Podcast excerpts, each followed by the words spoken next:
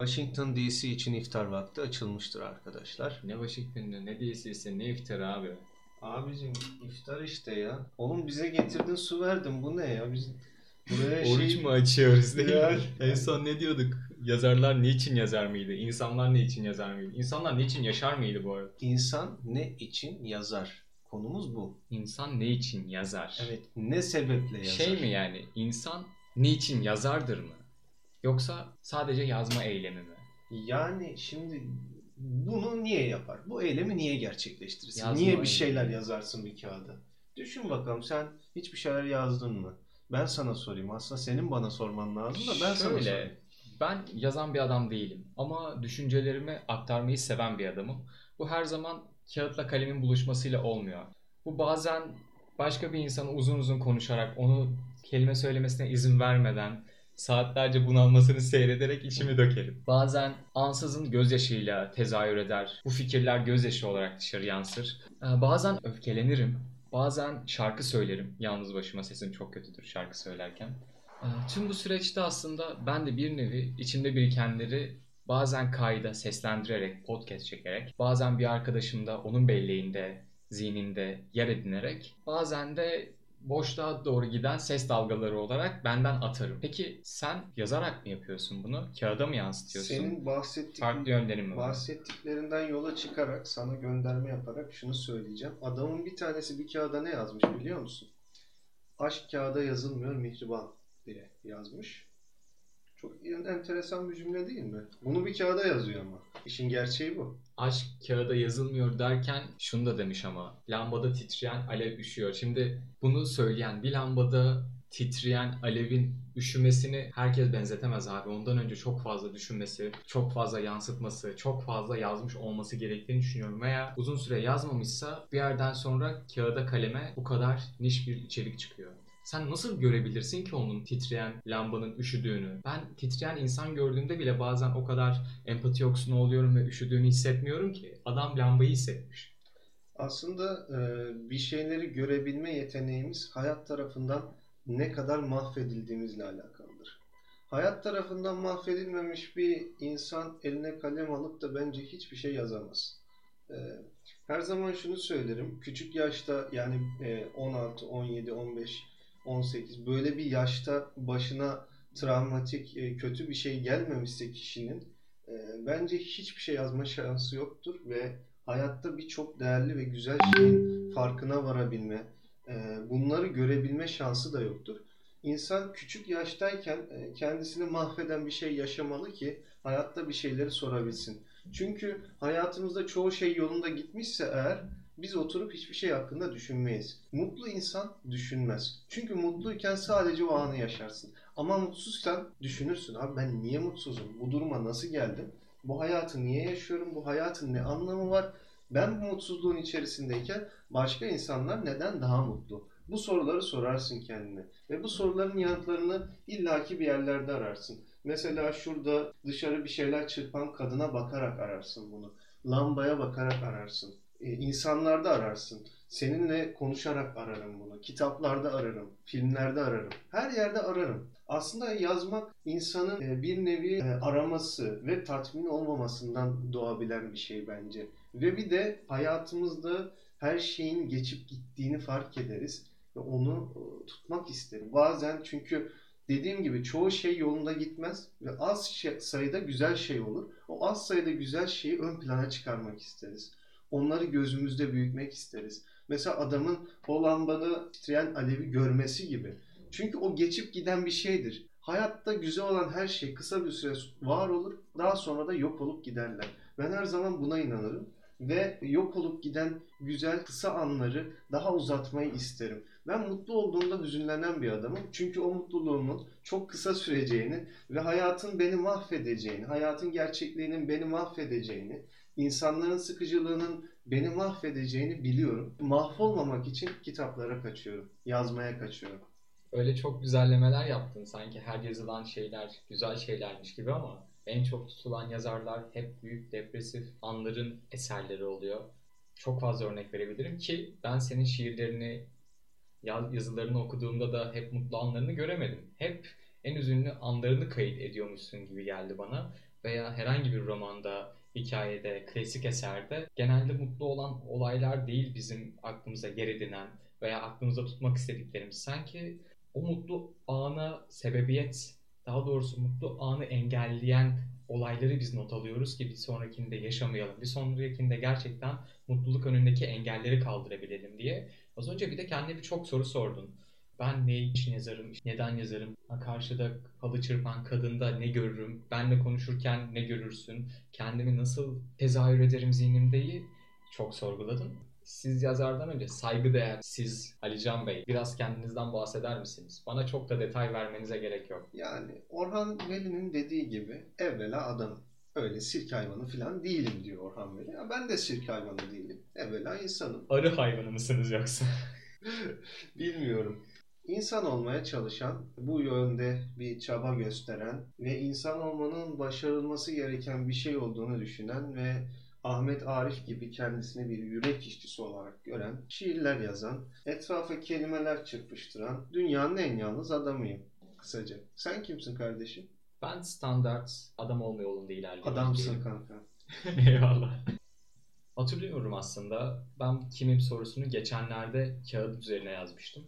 Şöyle bir an yaşamıştım aslında. Yoğun bir tempo geçiyor bu dönem İTÜ'de. Bu arada İTÜ'de bir öğrenciyim. Bu da Alican gibi. Alican sen de mi İTÜ'deydin bu arada? İTÜ'de okuyoruz evet. Ha, İTÜ'deyiz tamam. Yani bu böyle da artistlik yaptık şair mahir de yok. Mühendislik okuyoruz. ya ne, ne adamlar çıktı şairler, yazarlar İTÜ'den. Şimdi geçenlerde ben de İTÜ'de Mustafa İnan Kütüphanesi'nin önünde güzel bir güneşli bir günde o çimlerin üzerine oturdum. Sırtımı ağaca yasladım ve kağıdı kalemi çıkardım. Yoğun bir hafta beni bekliyordu. Bir plan program yap- yapmak istedim.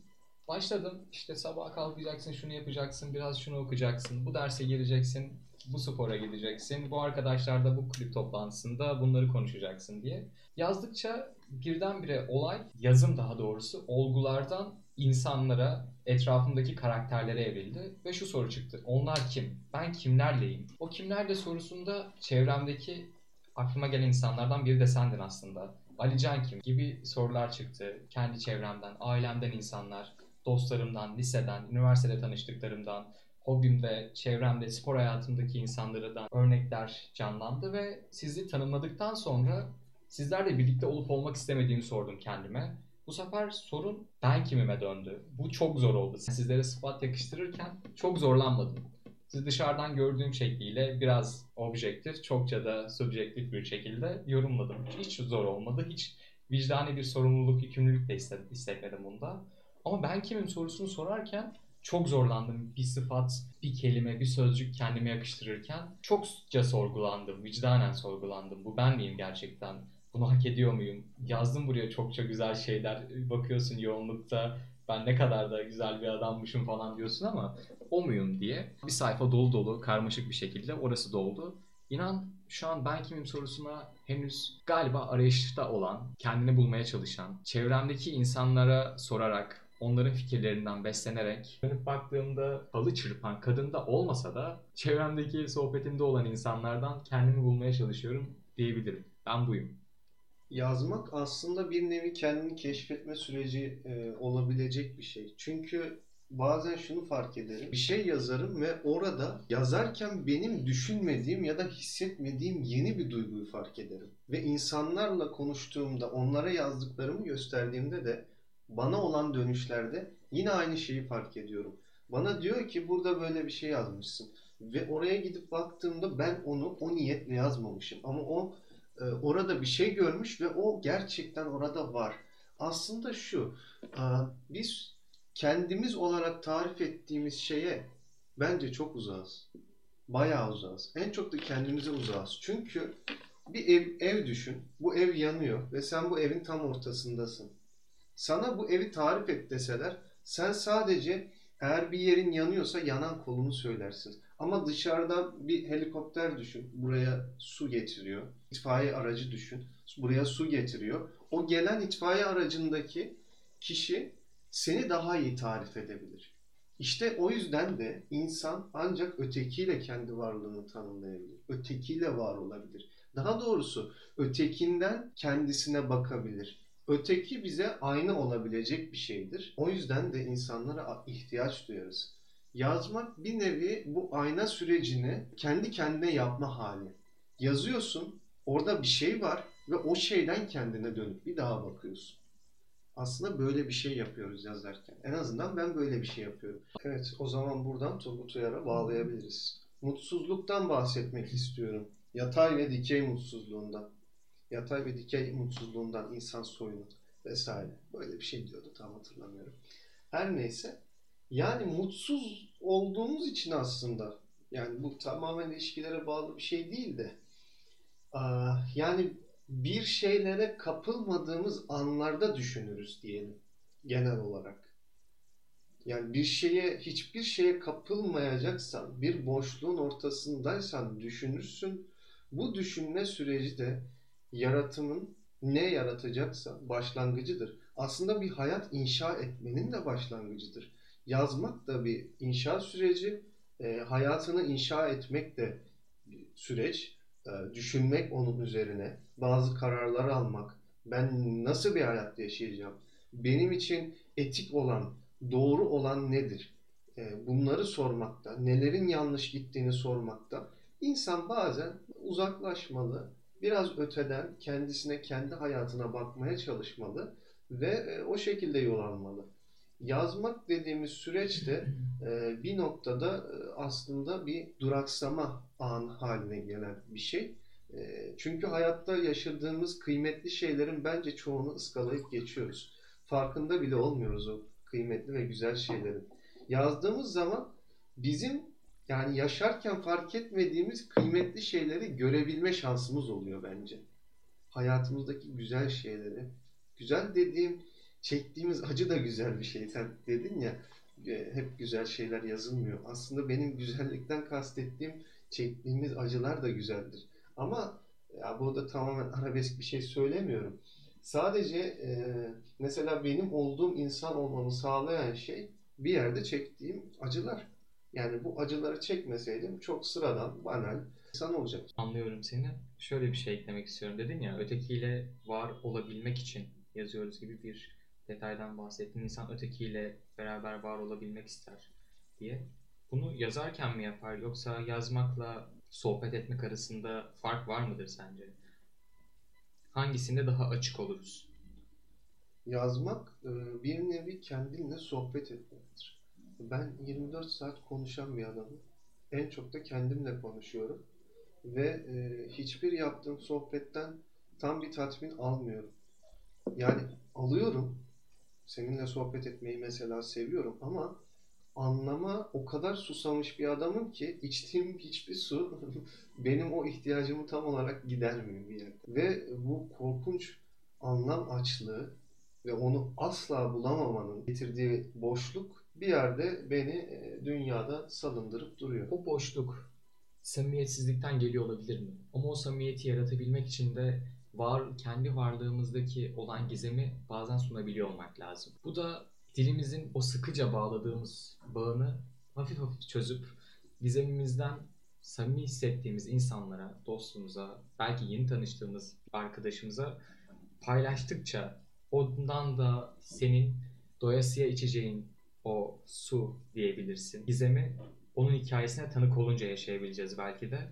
Bunun için Nietzsche'nin bir sözü var ya, insanoğlu düşkünlüğüne yenik düştüğünde acizliğini bir başkasına söyleme gereksinimi duyduktan sonra çok büyük pişmanlık çeker diye. Bu pişmanlığa katılıyorum. Bunu bazen en yakın dostumuza söylerken de pişmanlığı yaşıyoruz. Acaba içten içe söylemese miydim? Şu an rahatladım ama kendi gizimi açığa verdim. Şu an kötü hissediyorum dediğimiz anlar oluyor. Ama söylemezsek şayet o dilimizin bağını bazen hafif hafif çözmezsek o dil kangren olur çıkar, ölür. Sonra iyice yalnızlaşırsın. Sonra yazmaya bile korkarsın. Sadece kendi kendine konuşur, içinden düşünen, belki de gerçekte olmayan sanılar, sanrılar görmeye başlayan, dışarıdan baktığında bir hastalık, bir nevroz haline dönüşmüş karakterini kendi içinde çok daha fazla sevmiş olabilirsin. Bu hastalıklı durumdur bence. O yüzden gizimizi bazen insanlara onların gizemi ile paylaşabilmek adına dökmeliyiz diye düşünüyorum. Evet, haklısın. Ama o duvarları özellikle bu çağda yıkmak bence çok zor. Çoğu insan buna hiç gönüllü değil. İnsanların nelerden acı çektiğini, nelere mutlu olduğunu kısa sürede fark edebilme yeteneğim vardır. Ee, Yani bunu özel ilişkiler için söyleyebilirim özellikle ama bir insanın gerçekten üzerine gittiğimde, duygusal olarak e, üzerine gittiğimde, yani ruhunu soymak istediğimde gerçekten kaçıyorlar. Bunu söyleyebilirim. Kaç, kaçılıyor genelde. Çünkü şeyi gördüm Alican sen. Korkuyorlar. Neden korkuyorlar? Belki sen yeterince onlara kendi gizeminden bahsetmedin. Sen sanki sadece beslenmek istiyorsun. Biraz besleyebilmek gerekiyor. Sen o insanı soyarken kendinde döktün mü sütyedini? Ben sütyen takmıyorum bu arada ama şöyle bir şey var. Ee, Biraz matruşka bebeği gibi bir kişiliğim olduğu için ben ne kadar soyarsam soyayım çok da soyulmuş sayılmam desem. Mesela o Ben kendimden aslında kolay bahsederim ama ne kadar bahsedersem bahsedeyim hiç bahsetmemiş gibi hissediyorum kendimi. Bunun sebebi ne onu da hiç bilmiyorum açıkçası. şöyle o bahsetme, o yeterince samimiyeti yakalayabilmek için insanlar çok uzun süre vakit geçirmeli mi? Sevişme öncesi ön sevişme şart mı? Direkt ona geçilebilir mi? Arkadaşlıklar bazen uzun dönemlere yayılmalı mı? Bu samimiyeti, bu farkındalığı kazanabilmek adına, güvenebilmek adına daha doğrusu. Neyden bahsediyoruz? Seksten mi? Ruhsal seksten mi? Ruhsal 80 diyelim o halde. Ama bunu yapabilen çok az insan var ya. Ee, gel bu süre dediğin şey e, gerçekten e, önemli bir kavram bence. Çünkü e, ürkmeleri insanların normal Ne ya. süresinden bahsediyorsun? Ruhsal 80. Ruhsal seksten bahsediyorum. Olabildiğince orada ruhu dik tutmak lazım diye ben biliyorum ama farklı insanların da görüşü şart tabii ki. Tabii canım. Hepimizin ruhu dik kalkmıyorsa, durmalı. kalkmıyorsa bir şeyler kullan ya. Birazcık Nietzsche, Nietzsche'den Evet. doğru okumalar. Ha. İşte Freud'un psikanalizi biraz. Ya Freud'a karışmasınlar. Freud kötü bir etki yapar bence de şey okusunlar. Rilke okusunlar. Ben arkadaşlara buradan tavsiye edeyim. Ödev olsun, ev ödevi. Duyunu adlarını okuyun arkadaşlar. Arkadaşlar Ruhunuz kalkmıyorsa, ruhunuzu kaldırmak istiyorsanız Duyunu adları okuyun. İyi gelir. Hatta reklamını çıkaracağım bunun yakında. ödevi Ninova'dan mı yükleyelim hocam ne yapalım? Aynen Ninova'dan yükleyelim. Bir saat vereceğim. Son dakika ödevleri aynen son dakikaya kalmasın arkadaşlar. Sonra maillerinize falan cevap vermiyoruz. İşte kem küm etmeyin yok. Hocam son dakika pdf'miş ben word yüklemişim cartçurt. Onlar kabul dışıdır arkadaşlar. Sıfırı yazarım affetmem. Der bizim hocalarımız. Peki bir de şunu soracağım sana. Diğer yazarların ne için yazmış olabileceğinden bahsettik biraz. Sen neden yazarsın? Veya ilk yazdığın yazıyı hatırlıyor musun? Veya ile birlikte aslında bu V bağlacı olsun. İlk Onu da sorudan başlayayım. Ya şu an benim bayağı belim ağrıyor. Tutulmuşum.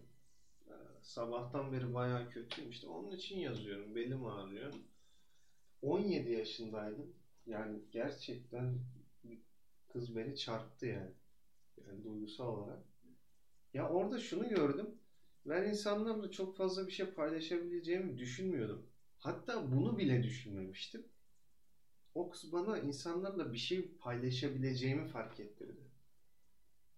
Ve bir şey paylaşmak istedim ama paylaşamadım. O yüzden de yazdım. Şöyle olabilir mi?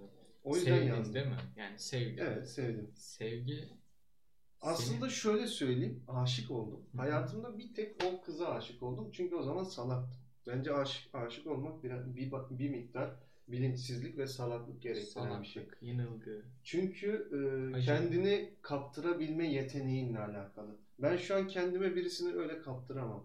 Kaptırmıyorum zaten. Sadece diyorum ki bu insanı bana izin verirse eğer sevebilirim diyorum. Ama orada öyle bir şey yoktu. Ben tamamen kapılmıştım karşımdaki insana ve bu hayatımda bir defa oldu. Ve e, o olaydan sonra yazmaya başladım bir yerde. O olaydan sonra şöyle bir şey olduğunu düşünüyorum ben çünkü. Bunu da okumuştum.